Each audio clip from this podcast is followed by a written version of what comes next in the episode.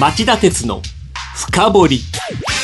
皆さんこんばんは。番組アンカー経済ジャーナリスト町田鉄です。皆さんこんばんは。番組アシスタントキャスターの津田まりなです。今夜は2つのランキングから見た日本の競争力と対応策とはと題してお送りするんですが、この2つのランキングっていうのは町田さん何なんですか？スイスのビジネススクールの IMD とダボス会議を主催する世界経済フォーラムが毎年1回それぞれまとめて公表しているものなんです、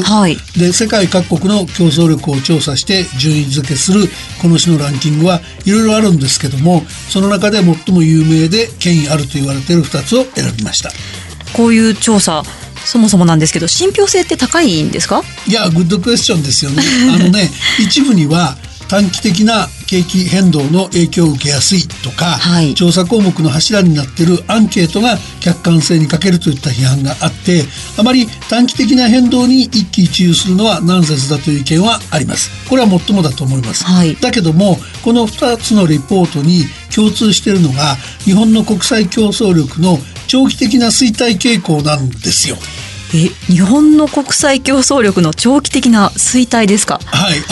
特に IMD の調査では、日本は調査開始の1989年から4年間首位の座に君臨したものの、今やその面影はなく今年も25位と低迷しています、ここまではっきりとした傾向が出ているのですから、やはり謙虚に受け止めて是正すべき点がないか考えてみるべきでしょう、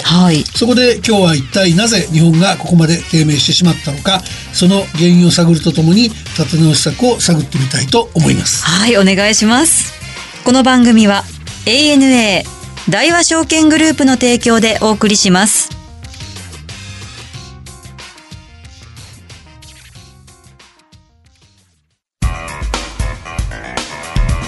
今日の深掘り。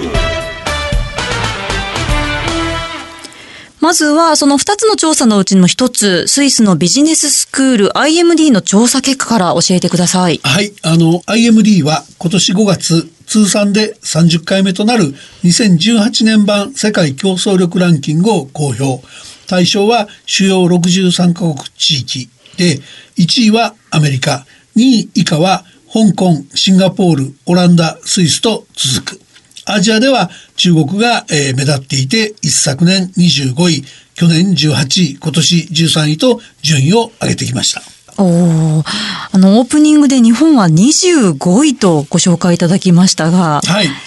これまで4回記録したワーストの27位に比べれば少し回復したものの、調査開始の1989年から93年まで4年連続で首位に君臨し、 IMD に難攻不落と称されたことを考えると見る影もない凋落ぶりだと思います、アジアでも日本は14カ国地域中の8位と決して高くない地位に甘んじてます、で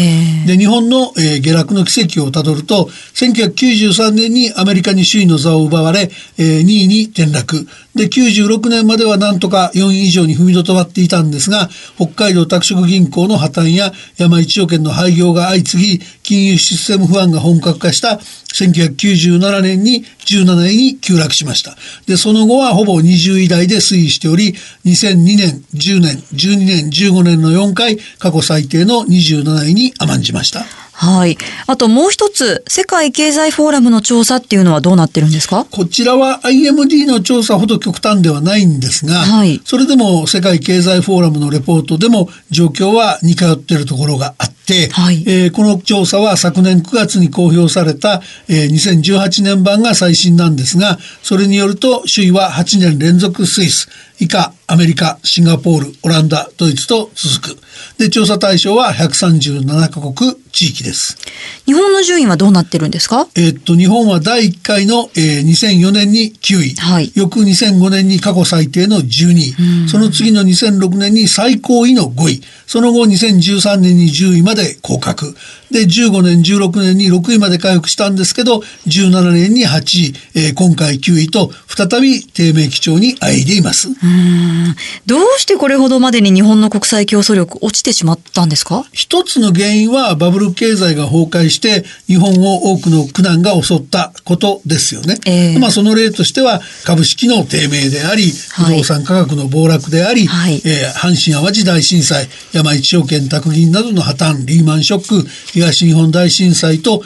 いろんなこといっぱいあったと思います。そうですね。で、そこでその2つの調査を深掘っていってみると、浮かび上がってくるのは日本の本質的な問題もあるんですね。本質的な問題。例えばその国の競争力を左右する要因って複雑多岐にわたると考えられるんですが、IMD の場合は各国の経済状況、政府の効率性、ビジネスの効率性、インフラの4分野に着目してるんですね。なのでこの4分野見てみますと、日本は経済状況とインフラが15位で、それほど悪くはない、競争力を支える環境はそこそこにあるんですけども、一方の政府の効率性が41位、ビジネスの効率性が36位と、競争主体そのものが弱いっていう評価なんですよ。なるほど。で、もう一つの世界経済フォーラムの調査ではどうなってるんでしょう？こちらでね、着目したいのはイノベーション分野での転落ですね。これ2016年までの8年間4位5位を維持してたイノベーションなんですけど、最近2年間は8位に低迷しちゃってるんですよ。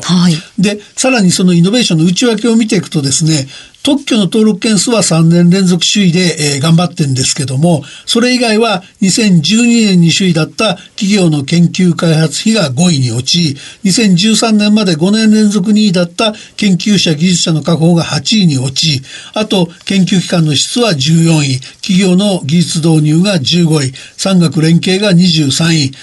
先進技術製品の政府調達が23位と揃って低位に転落してるんですね。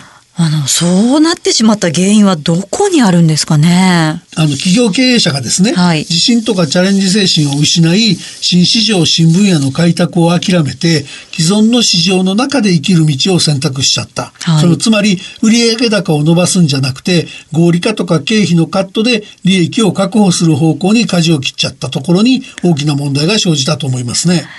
つまり成長意欲の低下が問題の根底にあるっていうことですね。そうですね。それを背景に、例えば宣伝広告費とか研究開発費がコストカットの対象になり、メディアや飲食、レジャー、インフラ産業などの、国内型産業の足を引っ張りましたよね。成長意欲の低下以外にも問題はあるんでしょうか？僕はね、全部がつながってると思ってるんですね。全部。例えばですね、消費を損ねた人件費のコスト化、低減化ですね。これ見ると、その、成長放棄戦略や人件費の削減を許した政策変更が小泉政権時代の2004年に断行された人材派遣関連の規制緩和で、これがつながってるんですよね。で、例えばその雇用や人件費を単なるコストとみなして正社員を増やさず賃金の安い非正規労働者を増やす企業や、自社での社員教育を嫌がり新卒採用を絞って中途採用と非正規雇用に重点を置くような企業が急増しちゃった。その結果としてですね、製造業や流通業の現場で積極的に生産性の向上に取り組む前向きさが失われて、その生産効率落ちますよね。そうですね。当時のことで一番印象に残ってるのはね、ある経済団体で、ある経営者が労働者に不利な労働条件での雇用を増やすことを是とする風潮にね、その人たちは一旦帰宅したら消費者になるんだから、賃金カットばっかり最優先するような雇用戦略はその見直すべきだよと、自分で自分の首を絞めているような話だよっていうことを言ったことがあるんだけど、その経営者がソース缶を食う事件があったんですよね。僕はね、この経営者たちのマインドが非常にショックでした。ショックですね。企業側以外にも問題はあるんですかね？もちろんね、その国家サイド、政策サイドの無策っていうのもあるんですよね。で、具体的にはその事態を深刻化させたのが人口減少、少子高齢化対策での怠慢ですよね。で、さらに外国人の受け入れまで拒否してましたから、これはやっぱりかなり深刻なことになるわけですね。で、ちょっとだけどその政策サイドと関連するのは企業側がそういうことをZさすようなことをやっちゃってた部分もありましてね、はい、当時その大手の自動車メーカーは多くの日系人労働者を、はい、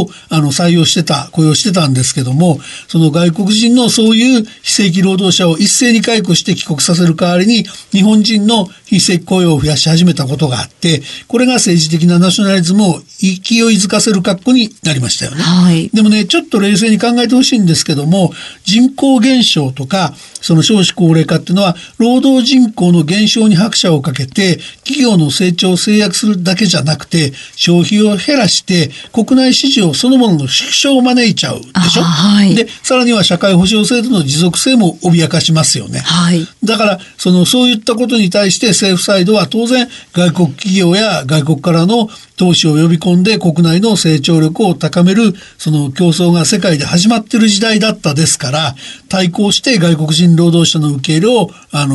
やるとか、はい、移民政策を見直すとか、はい、あるいは他の先進諸国に比べて高い法人税の放置してるのを直すとか、はい、その財政再建の策送りなんかをやめるとか、はい、そういうことしなきゃいけないんだけど全部間違いの方で連発しちゃったですよね。そうですね。増田さん、この問題にどう対処すればいいとお考えですかね。これまで述べてきたように、はい、複合的な失敗が蓄積されているので当然ながら即効薬はないんですよね。ああ、そうですか。ね。だけど、まず必要なのは、今、ルール述べてきた、競争力低下の原因になった点を是正することですよね。はい。例えば、経営者が失った成長志向を取り戻して、はい、研究開発にしろ、設備投資にしろ、人材雇用にしろ、もっと、積極的にやること。はい。同時に AI とか IoT をフル活用して、生産性向上することも大事ですよね。はい。から、雇用の際は賃金水準を上げて、彼らが消費者としてパワーを復活することも大事になってきますね、はい、でそういったことに加えて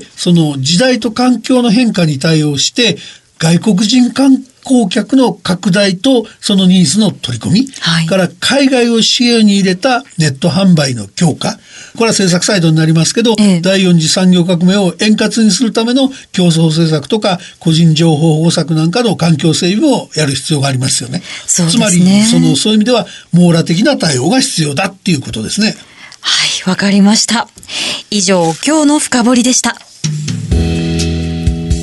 町田鉄の深掘り。今夜は2つのランキングから見た日本の競争力と対応策とはと題してお送りしました。番組へのご意見ご感想などありましたらぜひメールでお寄せください。メールはラジオ日経ホームページ内番組宛てメール送信フォームからお送りください。番組を聞きのあなた、来週も徹底的に深掘ります。それではまた来週です。さようなら。この番組は ANA 大和証券グループの提供でお送りしました。